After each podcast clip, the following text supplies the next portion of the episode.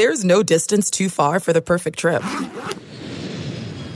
Hi, checking in for. Or the perfect table.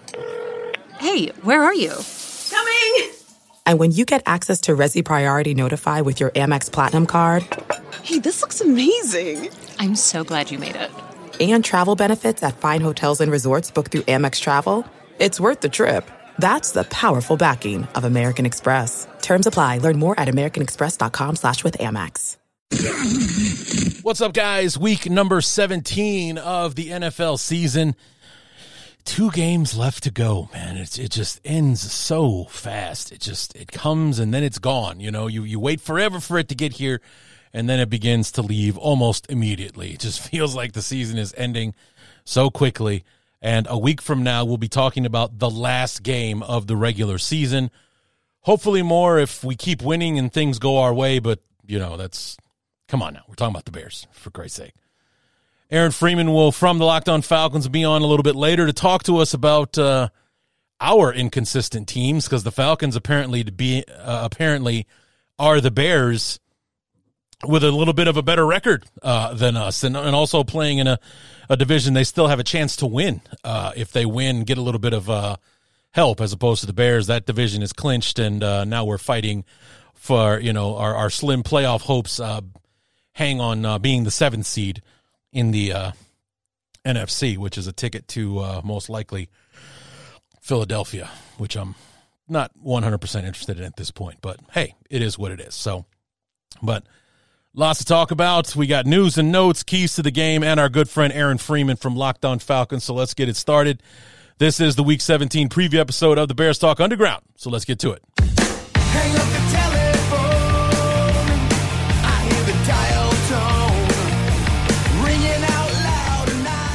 Home finale for our beloved Chicago Bears. Uh, didn't start out that great with the uh, embarrassing uh, week one loss to the Green Bay Packers. Hopefully, something we will remedy a week from now uh, in Lambeau. And uh, yeah, we'll talk about that at length next week. Evan Western already coming back to talk to us about that game. Really looking forward to talking to him and uh, get his thoughts on what it's been like to be a Packer fan uh, this season. Probably not too different than what it was last year, just it's you Jordan Love instead of Aaron Rodgers. Uh, you know, the the two teams are not that dis, not distinguishable uh, from each other, and similar results, similar record going into the final game of the season, and hopefully a similar result with the Bears uh, beating the uh, Packers and sending them home for the winter, as opposed to uh, them beating us and going on to the playoffs. So if the football gods exist, that's how it will go down next weekend. They will they will win this weekend against the Vikings, and then we will beat them in Lambeau with their playoff hopes on the line. Just or if it's you know even better, maybe we could beat them and go to the playoffs ourselves. So that just would be the greatest thing on earth if that happened. But I digress. So yeah, but uh we'll see. This is going to be a very interesting game. Aaron and I talk about uh, you know the ups and downs of the Atlanta Falcons uh, this season, and being in a division where they've been in first place, I think at least twice this season. Once I know for sure, but I think they were actually in first place again uh, for a spell, and still not out of it at seven and eight uh, with these final two games uh, left to play. So and uh, doesn't appear that weather is going to be much of an issue uh, on Sunday. It'll probably be chillier than uh, the Southern Atlanta boys want to deal with, but overall, no rain, no snow, or anything like that. It looks like a high of 34 uh, on Sunday. So, yeah, not great conditions, but not as bad or as fun as they could be uh, for a late December game uh, in Chicago. So, New Year's Eve. We'll deal with it. But um, so let's go ahead and dive into our news and notes. We'll start with the injury report because that's what's uh, most interesting, in my opinion. Uh, good news, bad news would be the theme of the week. Good news Tevin Jenkins, who missed last week with the concussion after getting hurt in the Cleveland game, has been full participation. I haven't heard yet that he's cleared concussion protocol, but he hasn't been uh, hasn't had any restrictions in practice thus far this week. Cole Kmet, who left the game at halftime, uh, even having 107 yards receiving going into the half uh, against the Cardinals, has not practiced yet that week with the knee injury, but the Bears are optimistic that it's not a long term injury. Uh, Darnell Mooney, uh, some at some point suffered a concussion and is in concussion protocol. Has not practiced yet this week. Uh, Lucas Patrick was out of practice on Wednesday, but limited today on Thursday. Noah Sewell and Equanimeous St. Brown are both, you know, who've missed a couple of games now. Sewell with the knee injury, Equanimeous with the pectoral injury have both been full participation so far this week. And I, am really looking forward to getting Equanimeous St. Brown back because he's such a great blocker uh, in the running game. And uh, maybe we'll start to see a little bit more success with those screens that Luke Getsy refused to tear out of his playbook if Equanimeous is out there leading the charge. So that is our injury uh, report for this week. Uh, in other news, for the third year in a row, Devin Hester is a finalist for the Hall of Fame. Two years ago was his first uh, was was he was his uh, an open ballot. His first ballot was uh, two years ago. Last year he came up short. Uh, this year he is among 15 players, including former Bear Julius Peppers, along with another Bear, Jared Allen, for the very short time that he was uh, in Chicago, but uh, along with uh, uh, longtime veteran cornerback Eric Allen, who was mostly with the Eagles. Willie Anderson, offensive tackle, spent most of his career with the Bengals. Jahri Evans was a guard for the Saints. Dwight Freeney, most most known mostly for his time in Indianapolis, but became kind of a journeyman in the last few years of his uh, of his career.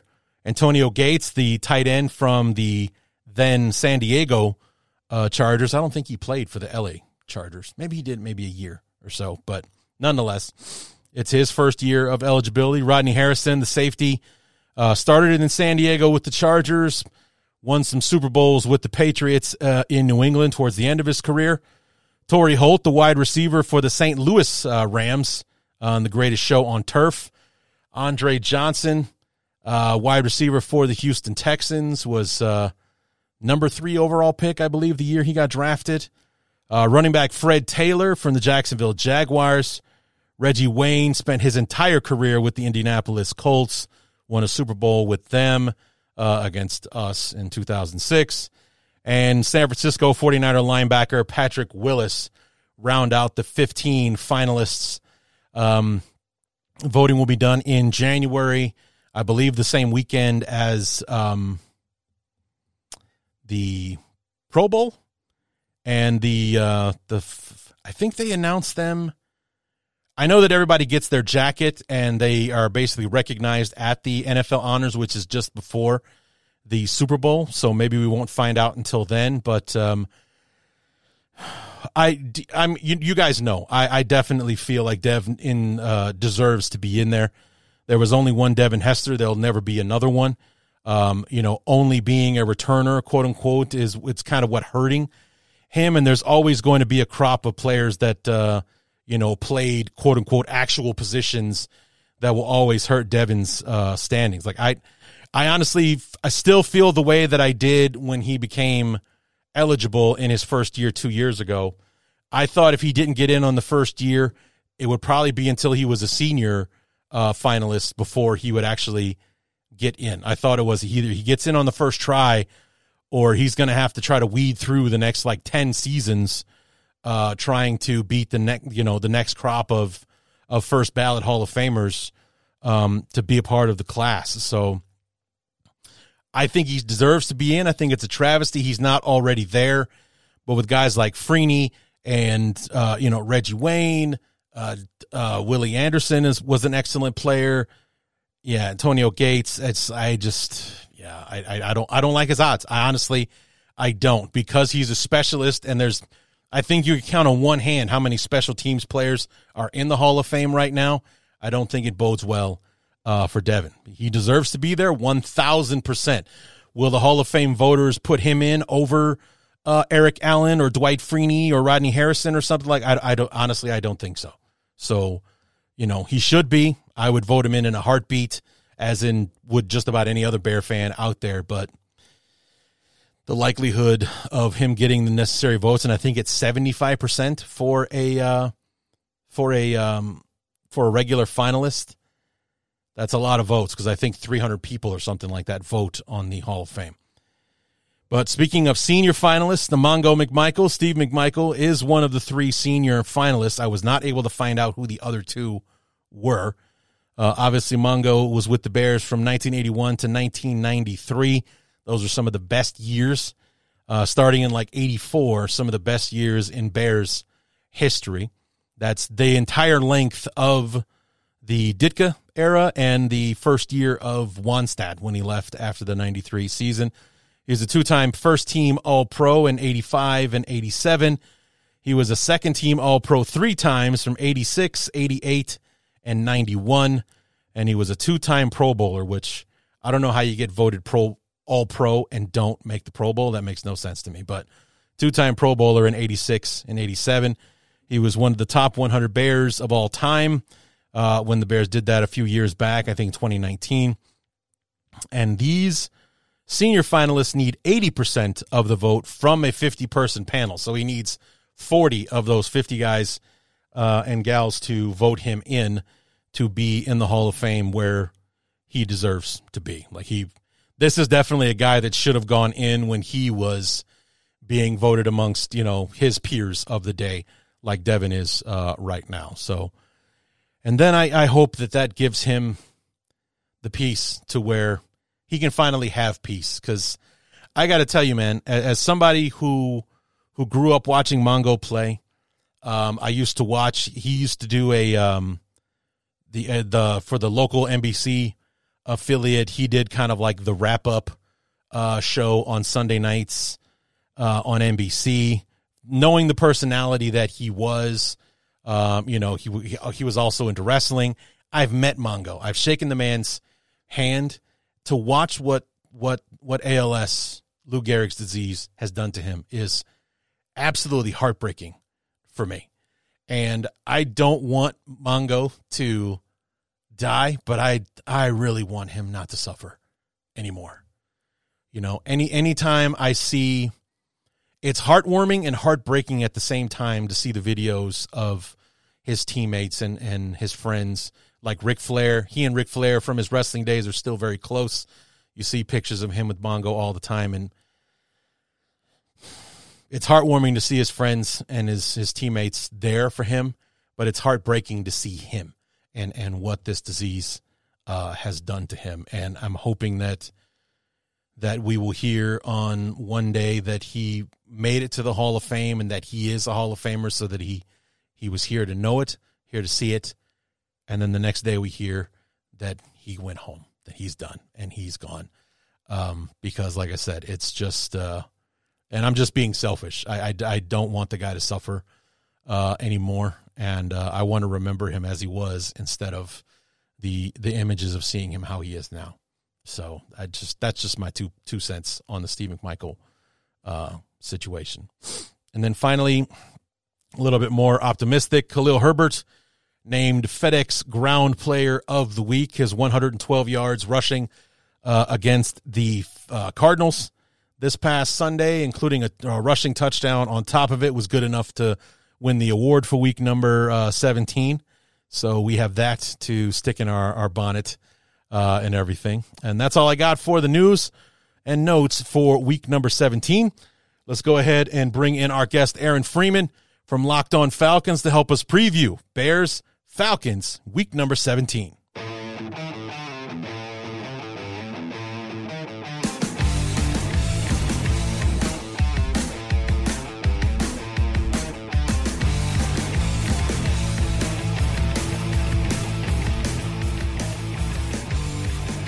Week 17, the home finale for our beloved Chicago Bears. We're hosting the Atlanta Falcons, who, uh, frankly, I feel like are one of the more schizophrenic teams in this league, but they come from the most schizophrenic division in the league as well. So I guess it all makes sense.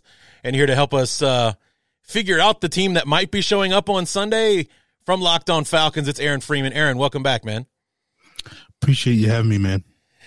So let's talk about this team of yours, man. I, I, they, they start out two and zero, uh, two home victories, including uh, a come from behind victory over Green Bay uh, in week two. Which thank you for that, uh, especially after the way that we embarrassed ourselves week one against Green Bay. It was nice to see that they weren't uh, going to be unstoppable uh, again. So thanks for that. But then you go on the road to Detroit.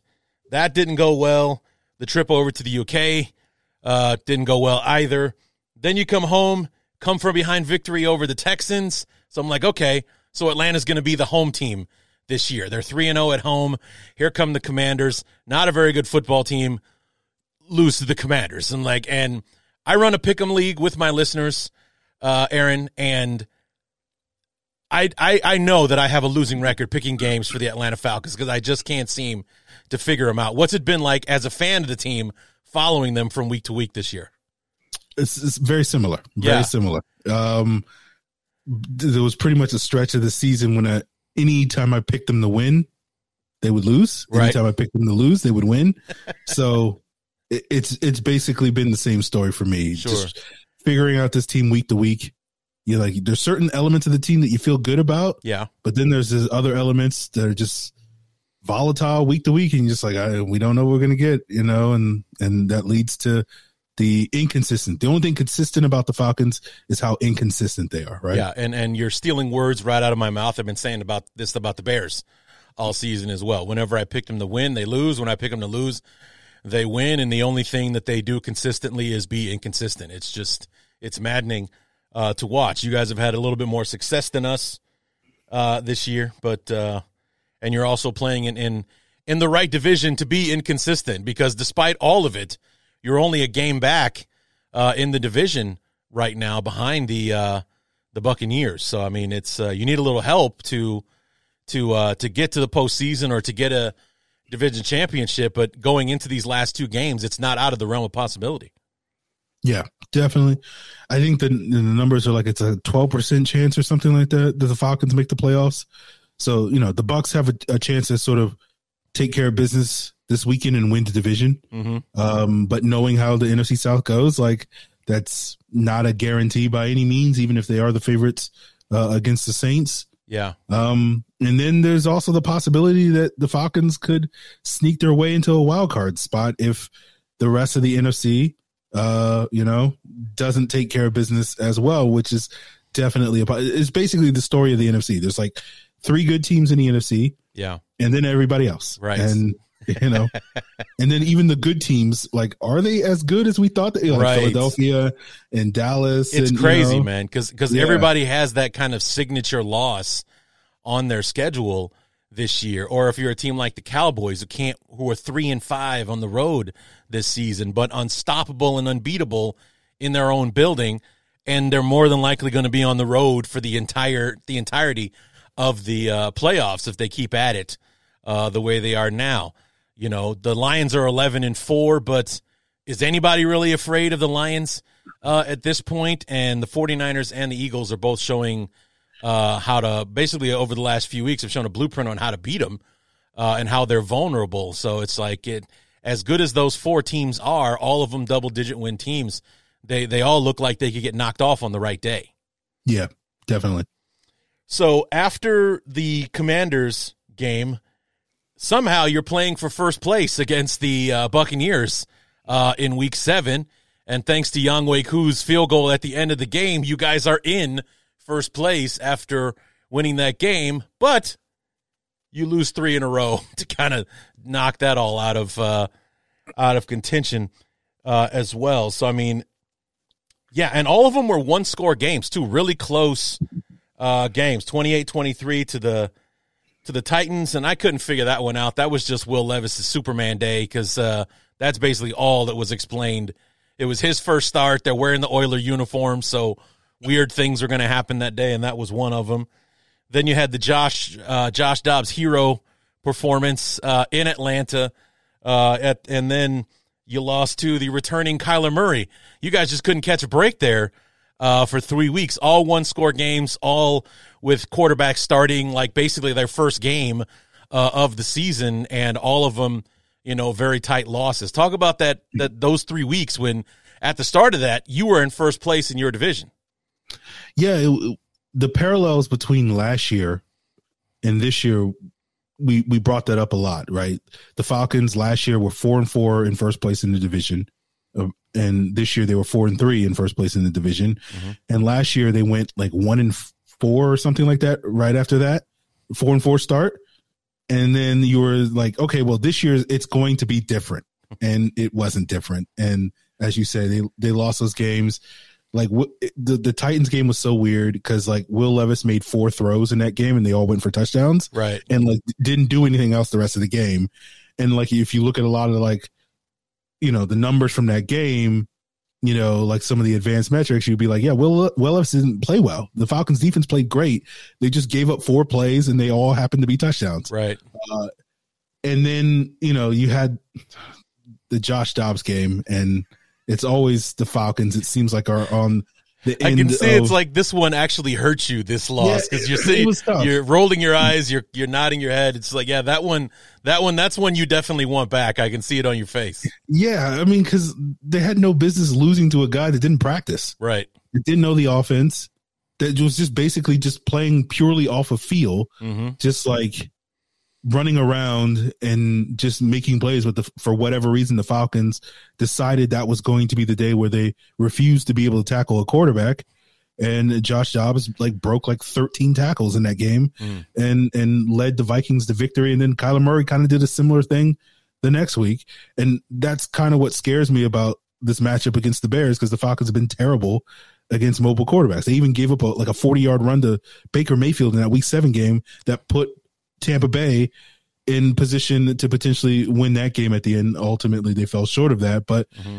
you know, it's just been sort of a, a through line through the season where it's just like, you know, a mobile quarterback gives them so many problems, and, we saw that during that stretch of games that included Josh Dobbs and, and Kyler Murray, and then of course Will Levis just you know chucking bombs to DeAndre Hopkins. Yeah. Um, and it, it was very frustrating stretch of games. It you know the the season kind of turned at that point because you you really thought similar to the previous year in 2022 that you had sort of the soft part of your schedule. Like you would look at those games Tennessee with you know Will Levis their third string quarterback to start the year. Mm-hmm. Minnesota with Jaren Hall their third string quarterback. And then you know their backup is Josh Dobbs who uh you know hasn't practiced with the team. And then you're you're getting Kyler Murray back. That you know that's a good quarterback, but the rest of that Arizona team is terrible. Yeah, you know was one of the worst teams in the league, and the Falcons found a way to lose all three of those games, and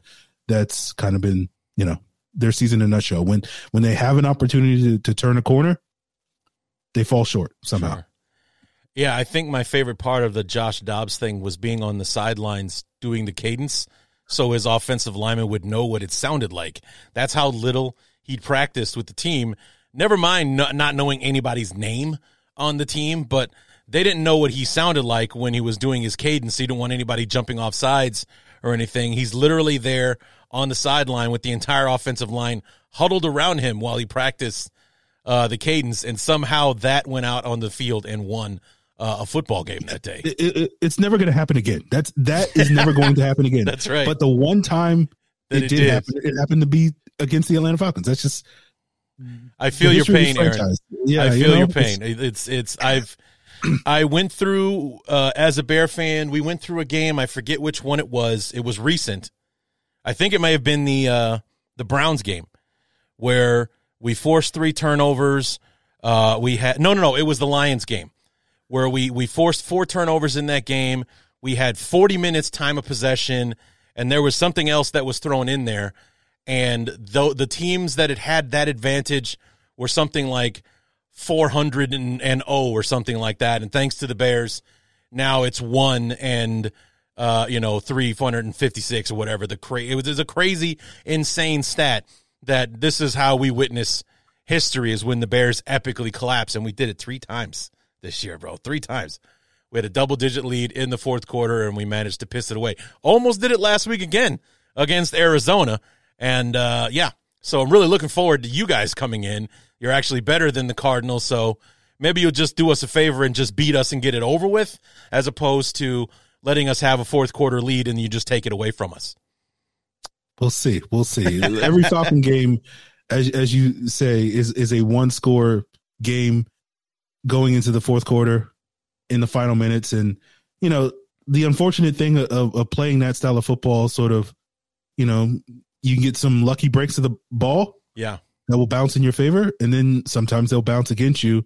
And that I think contributes to the inconsistency where you're just, you know, a lot of a lot of these games for the Falcons kind of boil down to who's got the ball in the final two minutes is probably going to be the team that winds up winning the game because they'll basically have the ball last to score last. Right. Um, in these sort of close one score games. Right. So after your bye week, you're four and six. You're taking on the Saints, and this five week run, I am one in four picking Falcons games. Okay, because I'm like, all right, they've lost three in a row. The Saints are in first place now. This the the Falcons are done. They're done. Right. They they had their shot. It's a crazy division. I mean, they're not out of it, but I just feel like that three year the, the you know the three game losing streak is up. No, they come in and they beat the they beat the Saints. Um, an insane game they have against the Saints because statistically, New Orleans kind of dominated the game, but pick six uh, in that one, uh, and, and just like missing field goals, they can't finish a red zone drive. All five of all five of their scoring drives are field goals, while you guys punch in a you know a touchdown here and there. It wasn't so much that you guys just beat them; it's that you know, the Saints did nothing to kind of win that game on top of it. The, like 20 to 20, they were unbelievable. But when they got to the red zone, everything was just shut down. Yeah. Yeah. The, the, the, the Falcons skated that game through the, the skin of their teeth, as they say. Mm-hmm. Uh, but you know, it was, it was a very enjoyable sloppy win for the Falcons. I'm sure because, you know, it's the New Orleans Saints and that's the Falcons biggest rival. And, right. uh, any, any, any win against the Saints is, is a good win. Right. And you got one more week 18 after this. So do us a favor and look forward to that one so we can, can be like, hey, we weren't looking, the Bears won. How about that? So, um, but then the one game that I got right in this five game stretch was that game against the Jets because I declared the Jets to be done. But a week later, they can cuss uh, CJ Stroud and win 30 to 6. It's like, you know, so what the hell do I know? But you, that's the one game that I got right. They, a flat out defensive affair. You guys win 13 to 8. And then I'm like, okay, so maybe the Falcons are back. The defense is really humming. You know, they they did a great job keeping New Orleans out of the end zone 2 weeks ago. They completely shut the Jets down. Not that that was very hard to do this season, but they went out there and they did it. So Baker Mayfield and the Buccaneers are on like a 5 have lost 5 out of 6 or whatever it was at the time. So they got this, right? No, they managed to find a way to lose that one. And then the 100% come on moment was a week later in Carolina when they lose to the Panthers. And so did you even make it out alive at the end of that one? Because that one had to be the most frustrating. Not only did you, you know, I'm sure you know the jokes about how much it cost to actually get in to that game that day, right? It was like $4 for a ticket. And I've heard some that were even cheaper than that. Yeah. I, I, I saw some of the prices. They were, they were decimals, right? Yes. Uh, and the change. You could, Pennies on the you dollar. Yeah, yeah. You could you could pay uh, for your ticket with pocket change. Right. Um. Yeah. That that, that one was a frustrating one uh, for obvious reasons. Sure. Right. Um. You know, but the thing about the Falcons was it was just like, yeah, I went into that game knowing that they could very easily lose that game because, like I said, they were going to be in a one score game against the worst team in the league mm-hmm. in the fourth quarter. And, you know, they could, Desmond Ridder can throw an inexplicable, terrible interception. And then the Panthers could get on the field, march 95 yards down the field and, and kick the game winning field goal. And right. like, it was incredibly frustrating, but frustrating in the sense of like, yep, this this feels pretty typical feels of the right. Atlanta Falcons. Yeah, you know. Oh, so wow. it was just like what frustrating in the sense of like I knew this was coming, and you just couldn't get out the way of it. You just you just watching that bus just slowly inch down the the the road towards you, and you're just like, I can't get out the road. You know, yeah. Somebody that, shut cool. off the emergency brakes, and this thing's rolling no matter what, and here it comes, yeah. kind of thing. And then finally, last weekend, I'm like, okay. For the second time this season, I declare the Falcons are done. They're six and eight. They just lost to the Carolina Panthers. They've benched Desmond ridder They're they're going back to Taylor Heinicke, who was, you know, pretty good, but he ended up getting himself hurt, and then they benched him and left him there and, and all that kind of stuff. 29 to 10 victory over the Colts. and, you know, I'm like, all right, I, I, I don't know what. From now on, every game I pick for the Falcons is a coin toss because I mean, lo- using logic and, and reason in order to pick a game uh, for them has not done me any any favors in 2023. Ditto. Yeah. Right. um, yeah, you know, it was a nice win. The with against the Colts, the Falcons were able to get back to their style of play. You know, running the football, um, being efficient. Uh, even though they were like 0 for 3 in the red zone in that game, but the defense did their job, and the Falcons were able to put up some nice points 29 points Yeah. the, the highest total of the season like we're, we're still looking for that 30 burger but uh you know maybe we'll get it this week against the bears I'll be damned. You're right. If 28 was the closest you had gotten before that. Wow, you're right. You guys haven't scored 30 yet this year. Wow.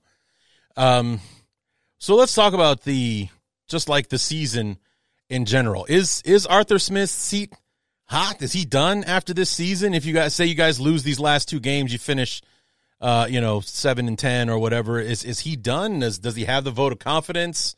Uh, or anything like that, or is he going to be a Black Friday, uh, Black Monday casualty? I think he's relatively safe. I, I don't think the falcons want to move on from arthur smith. And i think last week's win and assuming and again you can never assume anything with the atlanta falcons as we just outlined. Sure. um you know assuming that they don't in, look embarrassingly bad over these next two games i think they'll probably wind up keeping arthur smith. Um and i think the priority this offseason is going to be upgrading that quarterback position and, and finding you know a fixture there that they can move forward with and with confidence for years to come and they you know they were hoping that desmond ridder sorry they were hoping Desmond Ridder would be that guy. Obviously, he uh, fell short of that those expectations this year. Um, so I, I think Arthur Smith is relatively safe, probably safer than a lot of people would assume he would be at this point, given you know the typical trend in the NFL: three years, three potential losing seasons. You know that's that's not usually a recipe to get a fourth year as a head coach in the NFL. But I think the Falcons look at it from the perspective of they kind of knew they had to rebuild in the post Dan Quinn era. In those first two years, I don't think they're going to really hold that against Arthur Smith and this current regime in the ways that you would with maybe an, a, another organization or another regime would elsewhere. Um, those seven and ten finishes, I think they look at that as like we needed to take our lumps um, so that we can sort of clear this bad cap situation and sort of start fresh.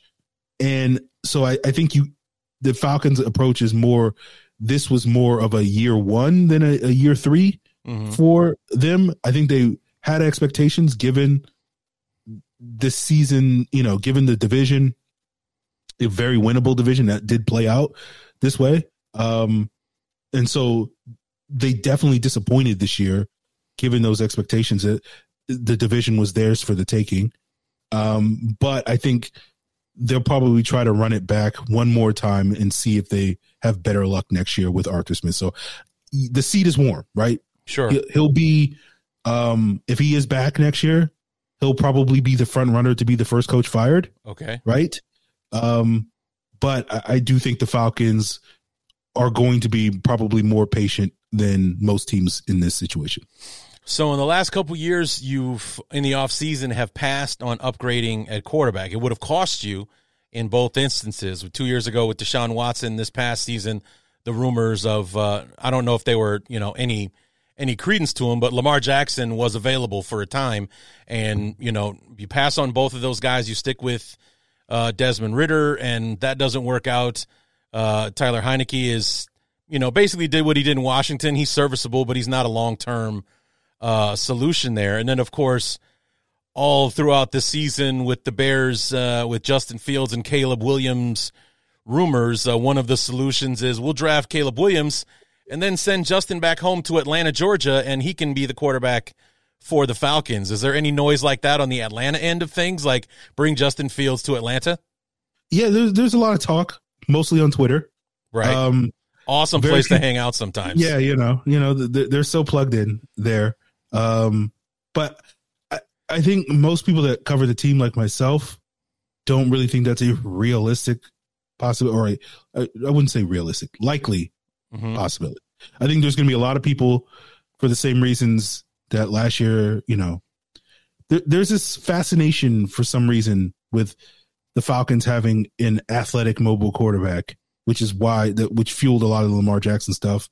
I think is which which is fueling the Justin Fields stuff.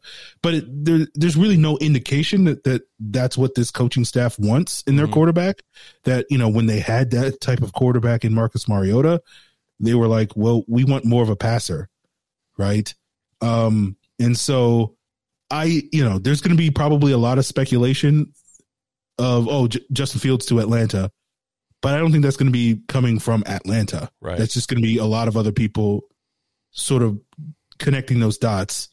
Um, frankly, I, I think there's a problem if they're going to go after a veteran quarterback. It's much likelier that they'll go after someone like a Kirk Cousins Mhm. this offseason than Justin Fields. Um, but we'll see how it plays out. What about Russell Wilson, or is he like an older Justin Fields for you guys? I you know I, I think the challenge with Russell Wilson, yeah, I, don't see Arthur Smith and Russell Wilson getting along. Let- Let's just say that. okay, all right. So if there's a if there's a different coach, then Russell Wilson becomes a possibility. But I, I don't see Arthur Smith and Russell Wilson meshing particularly well. So are they going to be on the hunt in the in the draft because one of those quarterbacks is bound to to possibly fall to you guys somewhere in the teens. Uh, you know, maybe a Michael uh, Penix or something like that. Uh, uh, maybe of a JJ McCarthy or something. If you're looking for more of a pocket passer kind of guy, is there any buzz around those guys, or are you guys looking more of a we want to bring in a veteran to plug into what we've got going on instead of starting fresh with a rookie? I I think the Falcons would love to get that sort of long term rookie, Mm-hmm. you know, but that will probably require them to trade up in the draft. Sure. and given some of the teams picking at the top, like I don't, I don't look like it doesn't look like some of those teams are going to trade out, right? Chicago, Arizona, New England, um, et cetera. Um, so I think that's going to be hard for them to do. So I, I think they're going to be more inclined to go after a rookie. I mean, uh, go after a veteran, Mhm. just because I think in a lot of ways you can look at some of the struggles and inconsistencies that the Falcons have had on offense this year, maybe a byproduct of all the youth that they've had on that side of the ball, that they have so many first, second, and third year players as sort of core pieces on their offense. And I think you look at the defense in contrast, which is a more veteran laden unit. Uh, and that unit has been a lot more consistent.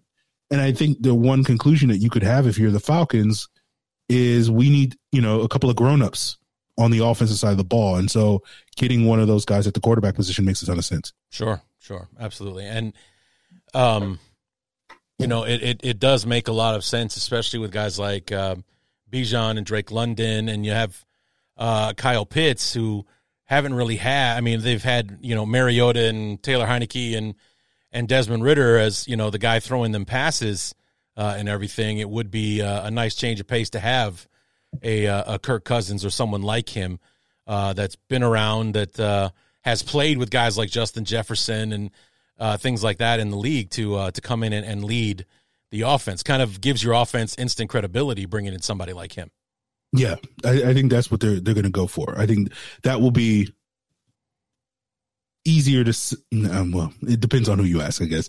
Easier to sell um, than maybe a Justin Fields. Like I, I know there are probably more people that are, are higher on Justin Fields than they are on Kirk Cousins. Mm-hmm. Um, but I, I I certainly think like that's the issue with Justin Fields. And I'm sure you're well aware of this. It's like you see the talent, Mm-hmm. but there's a lot of inconsistency. And if you're Arthur Smith and you're going into kind of a make or break year, are you going to put your chips in the middle of the table on on a, another young inconsistent quarterback? Yeah, That doesn't that doesn't make a, a ton of sense in that scenario. You you want a more proven veteran option at that point in time, or if you're going to you know take a flyer on a young quarterback, you know it will be a draft pick as opposed to you know someone who's going to be a, like a one year rental, which would be the Justin Fields situation. right. And here I am as as a Bear fan. I'm I'm still waiting for an offensive coordinator that's going to use Justin Fields to the best of his abilities, as opposed to these last three years we've had three different play callers, all of which tried to turn him into uh, a pocket passer.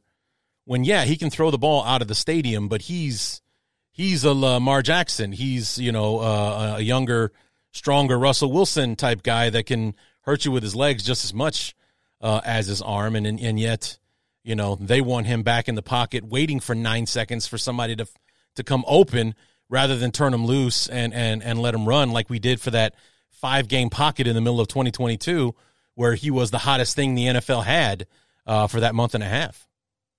Yeah. So Yeah. I, I I'm still waiting for that to happen. I'm hoping the Bears give him one more year, even though it doesn't really make sense.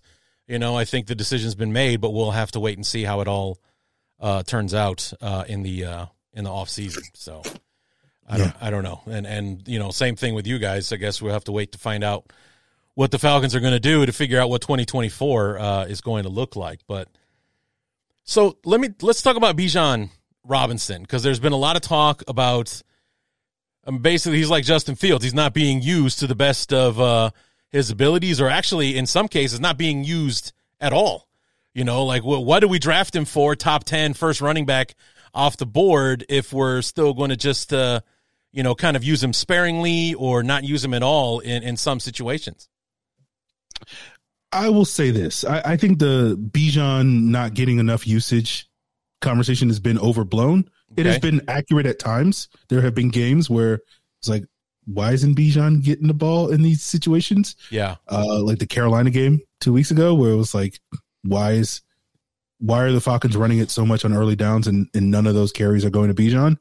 Um, and and it's fine if you want to give the ball to Tyler Allgeier and Cordarrelle Patterson. They're two very capable running backs.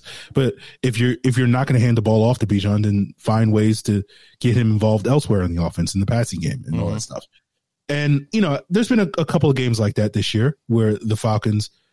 I, I think a lot of it's overblown though, but I think part of that is my my personal theory is I think a lot of people went into the season understandably thinking that Bijan was going to get a similar workload in Atlanta's offense under Arthur Smith that Derrick Henry got in Tennessee under Arthur Smith. Sure. And I knew going into the season that this was going to be more of a two headed backfield than what I think a lot of people assumed it would be. Um, and so I think that's leading to some of the criticism because, uh, you know, people are expecting Bijan to get like 25 touches a game and he's only getting 15. Um, and so they're like, this is, this is terrible. Why are you not giving Bijan the ball enough? And it's like, he's getting the ball plenty. It's just not as much to the degree, um, that people think he should. Um, so, you know, it, it has been an issue, but I don't know if it's been as big an issue as it has been made out to be at various points this year. Is he a guy that needs to heat up, and that's why you know people feel like he needs to be fed the ball more? Like you know he he really starts to heat up and like carry fifteen to twenty, as opposed to you give him one carry here, three plays later, you give him another one instead of just feeding him the ball like eight plays in a row and watch him go. Not not particularly. I, I I think he's he's a player that you can kind of pick and choose your spots with. Um, I mean, I don't think it hurts to to feed him the ball maximum carries. Um, I, I don't think it's a bad thing, but he's he's not one of those. Like I think you contrast that with Tyler Allgeier, who's more of that like you know, feed him 15, 20 carries and you know carries twelve through twenty y- you know, you're going to see his impact on the game, that he's going to be more of that grinder that wears on defenses. And the Falcons have turned to Tyler Allgeier a lot in the fourth quarter to kind of finish games because of that, Mhm. um, which may contribute to people's frustration with Bijan's usage, where it's like, why are they still finding ways to give Tyler Allgeier 15 carries a game as well? Um, so I, I don't, I don't think that's been a, a major issue with, with Bijan. I, I think he can be, be more of that player that you can kind of pick and choose your spots with. So you would would you say that the offense is the you know obviously the weaker of the two units uh, on the team this year? Yeah. Yeah. It's definitely been the more inconsistent of the unit. The defense has consistently been good this year. Right. They've had they've had some hiccups. Um, they've had some late game collapses, but for the most part, like every week, you can expect the defense to play well for like three quarters, and the offense to play well for maybe one quarter. you know, maybe maybe one. Yeah. and that's about it. And if you get two good quarters of play from the offense, you're like, oh, this, this, Is it my game. birthday? Yeah, You know? you know, this was a great game for the offense. But yeah, Yeah, that uh the the Bears uh you know, my keys to the game, which I'll be doing after we get done here, uh one of the keys is to play a 60-minute football game because the Bears haven't done it yet. You know, obviously three fourth quarter collapses. We almost had one again last week that would have been number 4.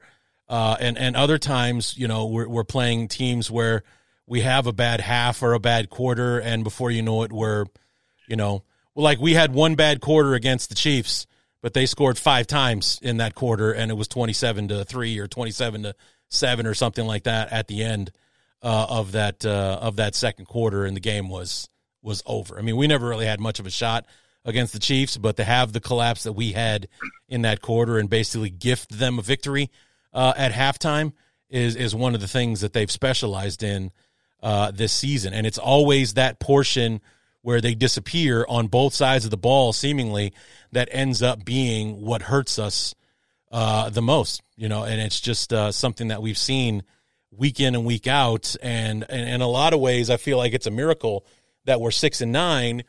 And even, you know, despite the fact that if we finished those three games that we had double digit leads for, we're nine and six and in the playoffs uh, right now. I mean, it, it really could be uh, that kind of season uh, for the Bears. But it's just you go back and you watch those games and like, yeah, we're right where we're supposed to be uh, right now with the way that this team has conducted itself throughout the year.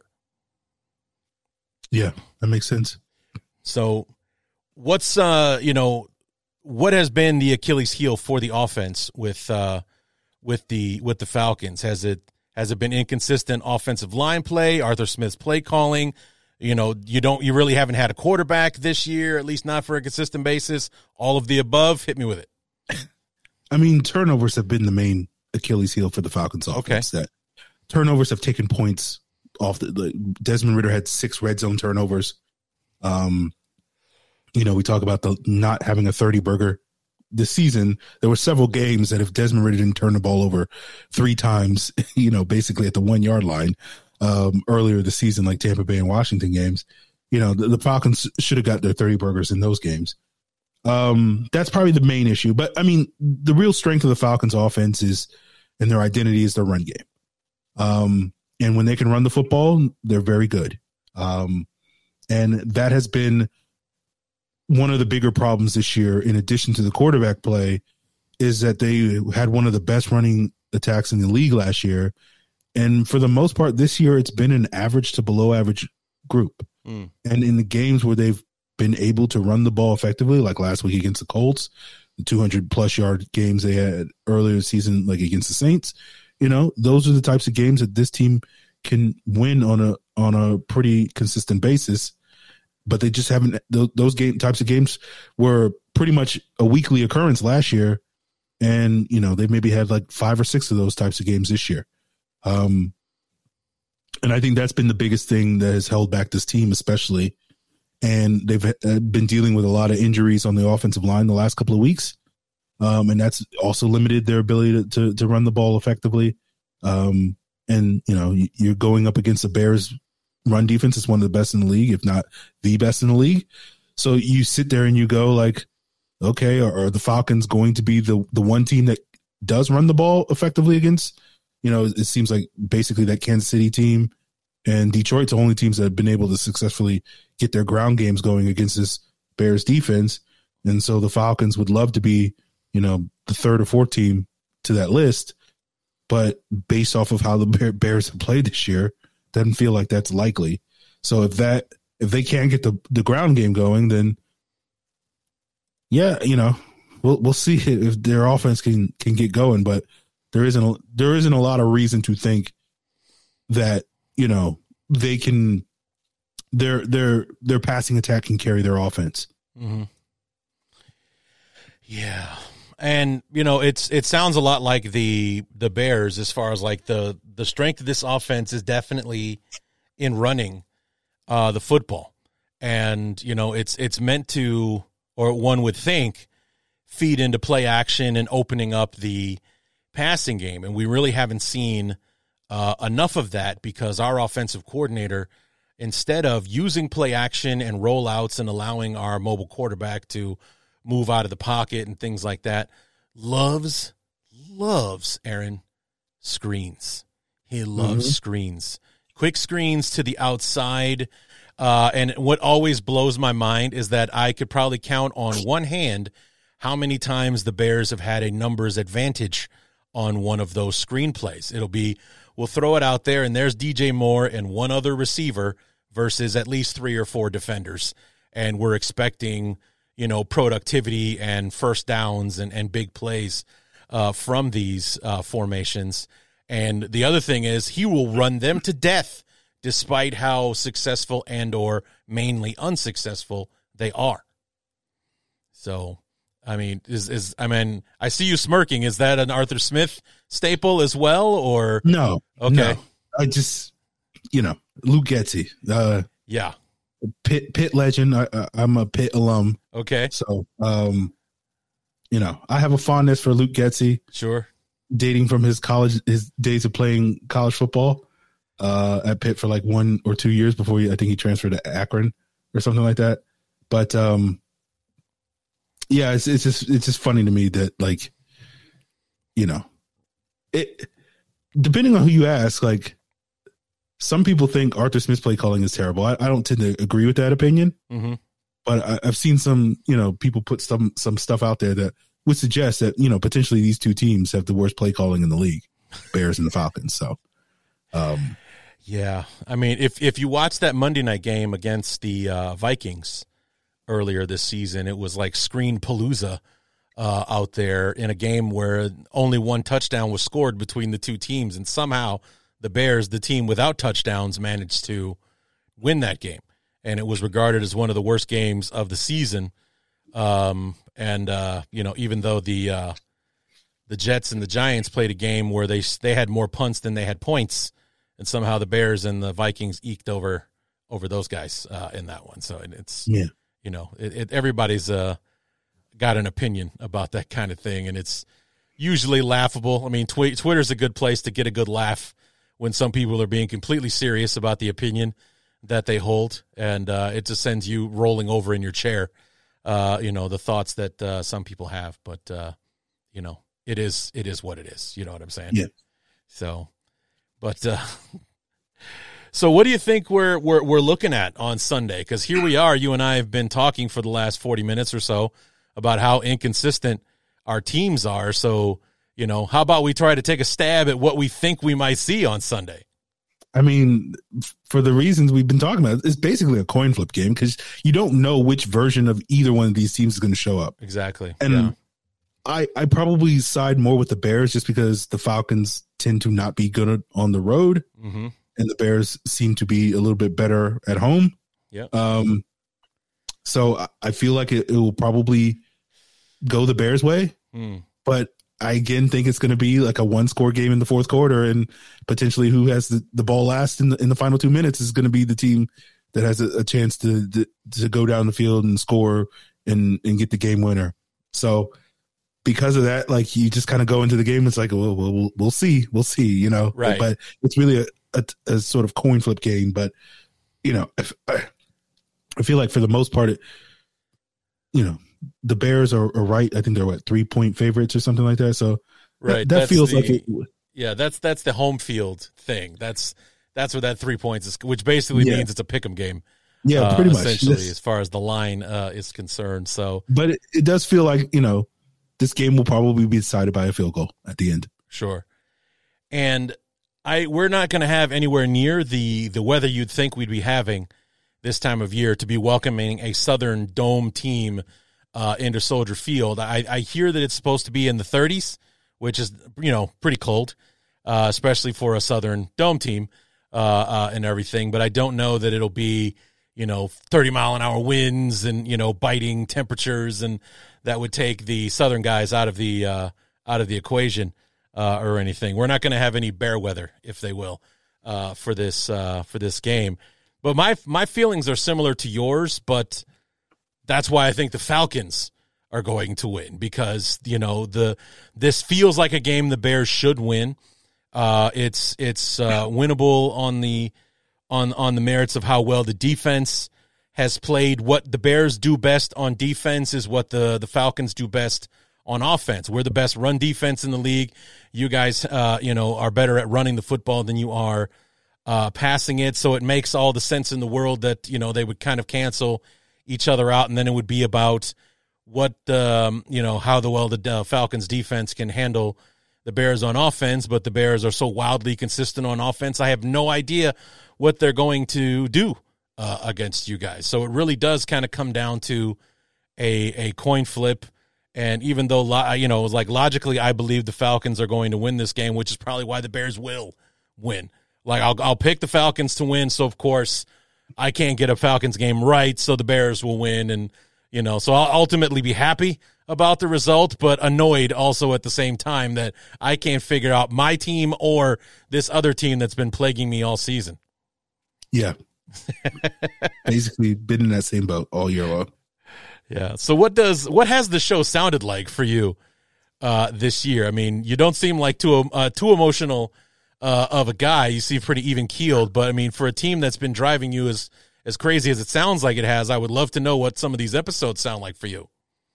I mean, I've been a Falcon fan for 30 years. Right. I've been podcasting about the Falcons for basically a decade. So I, I can I can handle the, the inexplicable losses. I I've seen quite a few in my lifetime.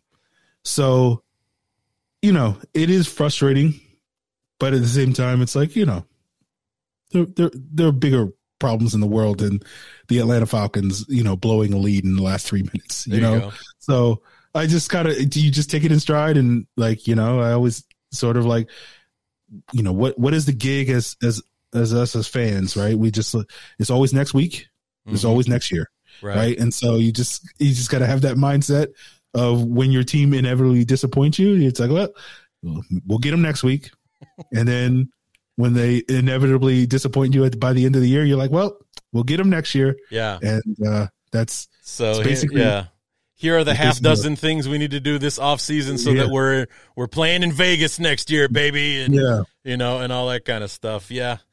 I know the drill, bro. I've been uh, a fan of a mediocre to bad team for the most of my life anyway, but I'm I'm the guy that got set up uh set up though I was doomed to fail as a fan because I was uh in 1985 when the Bears won the Super Bowl and they're the greatest team of all time.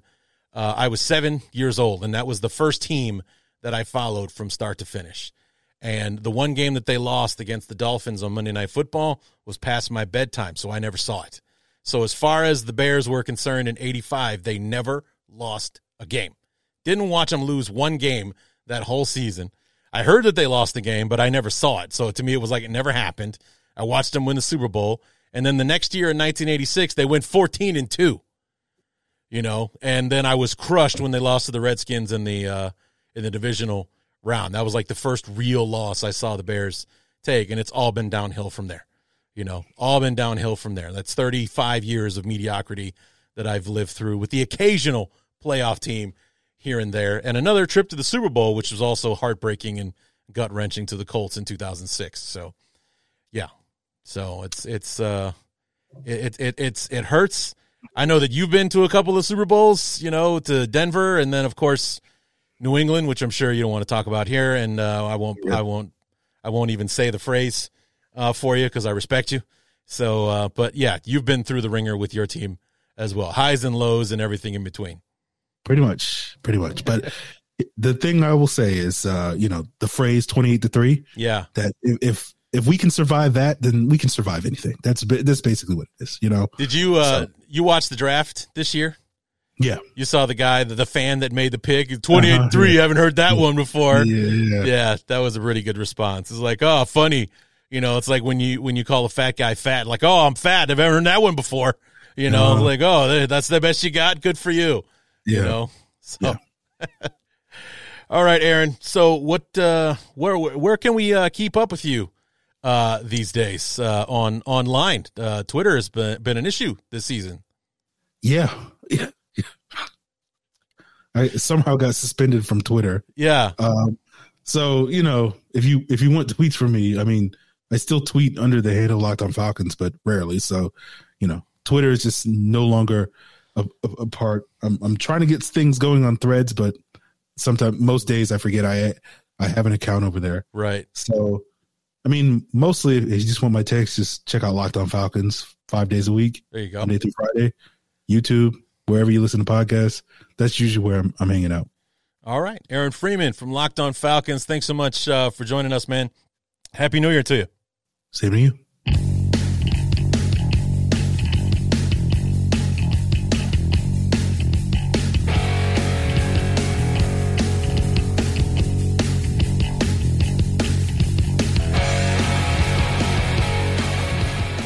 There you have it, guys. Aaron Freeman, just as confused as I am as to how this damn thing is going to turn out on Sunday. You know, I have no idea what to expect. I know what I want, same as him. He wants to see his team play well. He wants to see him run the football. He wants to see him, you know, use the football to, or use running game to open up the passing game and use his tools like Drake London and, and Kyle Pitts uh, down the field to, uh, you know, to hurt the, uh, to hurt the Bears and, and whatnot. I want the same thing from the Bears. I want them to run the football, use Khalil Herbert, give the ball a little bit more to Roschon Johnson, use the play action to open things up for Justin Fields to find hopefully Cole Kmet or uh, you know, obviously DJ Moore and uh, you know, it looks like Equanimeous St. Brown and, and Tyler Scott uh, downfield to uh, open up the passing game as well. But uh, we'll have to wait and see until kickoff on Sunday what we're actually going to get in return. So, but here are the keys to the game as I see them. The first one is very simple. Always know where Bijan Robinson is on the field because he is very much a Swiss Army knife type player. Uh, for the Falcons, he is just as dangerous catching the ball out of the backfield as he is running uh, the football. You know, just go back and watch his tape against the uh, the Packers uh, in Week Two. He carved the Packers up uh, in that game. It was uh, pretty impressive, and he's had flashes throughout. And you know, I've, I've I've been listening to the narrative that he isn't being given the football enough, that he's not being used properly by Arthur Smith, and uh, you know, maybe it's just a problem of how much talent they have, how much young talent they have on the offensive side of the ball with Drake London and Kyle Pitts and uh, and whatnot. Maybe it's issues with the offensive line because they're banged up. I mean, I was just looking at the injury report uh, while I was talking to him, and I think four of their five starting offensive linemen are in the injury report. All of them are limited, too. Every single one. Not one of them has had a full day of practice so far uh, this week. Now, it doesn't mean that they won't play, but I think at the very least it means that the offensive line, even if they have their best out there, they're not 100% uh, when they come into town to face what we have in a very good defense uh, for the last six or seven weeks uh, of the season. So I don't know. We'll uh, we'll see what happens. But knowing where Bijan Robinson, I think you've got half the battle won as uh, as to as to you know shutting down uh, the Falcons because I, I really feel like if we lose the game to Atlanta, that he will have a big part in making that happen. Uh, key number two, as my stepmother would like to say, turn Justin Fields loose.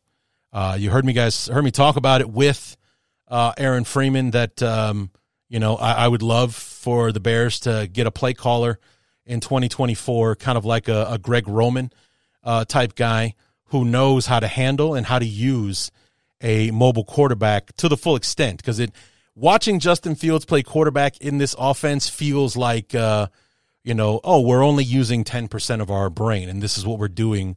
And look at all the amazing things we're doing with 10% of our brain. I would like to see what the Bears offense looks like when we're using 100% uh, of the brain. When when we're using Justin Fields to uh, his full capability with his legs and with his arm because that that's what's so frustrating for those of us that want the Bears to stick with him is that we know we haven't seen the best of Justin Fields yet. And it's at least at least 50% of the reason that we haven't is because of how he's being coached and how the calls are, how the plays are being called. That's just all of it. You know, all these dropbacks keep him in the pocket type thing. And and I'm not saying that they want to hamper Justin Fields, but they want to use his arm because he's got an impressive arm. He can throw an accurate ball and he can throw a football through a steel wall if he wanted to. So they want to use that and they want to kind of protect him from himself because he's gotten banged up while running the ball uh, in his first two seasons. But you're hampering your offense, you're hamstringing your offense by only letting him do so much. And, you know, I really do feel like it comes down to coaching, especially in those moments in the Cardinals game where he's back there for six, seven, eight seconds, running around, constantly looking downfield, waiting for someone to get open when I think 2021 Justin Fields would already be 10 yards downfield. You know, he would already be gone. He would already have the first down looking to hurt you for more. Or 2022 Justin Fields will be looking to gash you for another 50 yard touchdown run or something like that. Let Justin play. There's only two games left. What's the worst that can happen? You know, if he gets hurt, then you've got more fuel to go out and get Caleb May. Uh, I was going to say Caleb May. Caleb Williams or Drake Maye or Jayden Daniels or whoever it is uh, you want being the quarterback next season. So turn Justin Fields loose. Let him play his game and see what happens. And then finally, let's play a full 60 minute game. You heard me mention it in the uh, interview with Aaron.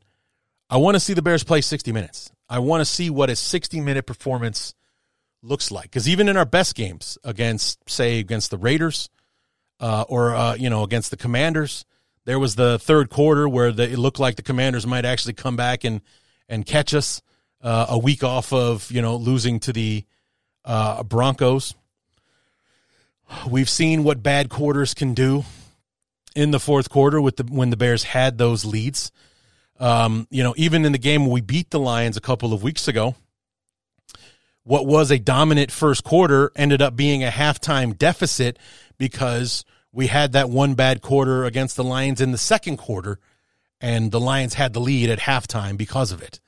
And every other example that we can think of throughout the season where it's just like, yeah, we didn't show up. Sometimes we were, we were bad for three quarters and good for one. And sometimes we were great for three and bad for one. And that's the one that cost us the football game. We've lost nine games this year, guys. And you heard me mention Aaron. I'm sure you've seen it a thousand times online. People are kind of beating the drum saying this that uh, you know if the Bears finish those three games that we lost in the fourth quarter, we're nine and six instead of six and nine. We basically have a playoff berth, basically lopped up. Uh, you know, go if with a win this week, we're definitely in uh, the playoffs. We're talking about a completely different season, a completely different off season, and you know, a completely different turnout for 2024. So yeah, just those few little bounces uh, could make so much more of a difference uh, with us. And you know, we haven't played a sixty-minute game yet. We're six and nine, and we haven't played a sixty-minute game. Even in the games that we've won, we haven't played a sixty-minute game yet. So, I would love to see what that looks like and see it from the Bears at least once in 2023, especially if we're dumping everybody at the end of this season. So there you got it, guys. That's going to do it for the Week 17 preview of the Bears Talk Underground. Come back on Monday, New Year's Day, and uh, we'll see what it was. Is it a happy New Year for us Bear fans? Did we get the win on Sunday? Are we are we going into 2024 with a positive mindset, or uh, have we lost double digit games for the second, third year in a row. Because Maggie was 6 and 11, 3 and 14 last year. We lose again, we'll be double digit loss losers for the third year uh, in a row. It's probably been a while since the Bears did something like that. So I don't know. We'll have to wait and see. Come back on Monday and find out. And until then, my name is Larry D. This has been the Bears Talk Underground. Happy New Year. We'll see you Monday.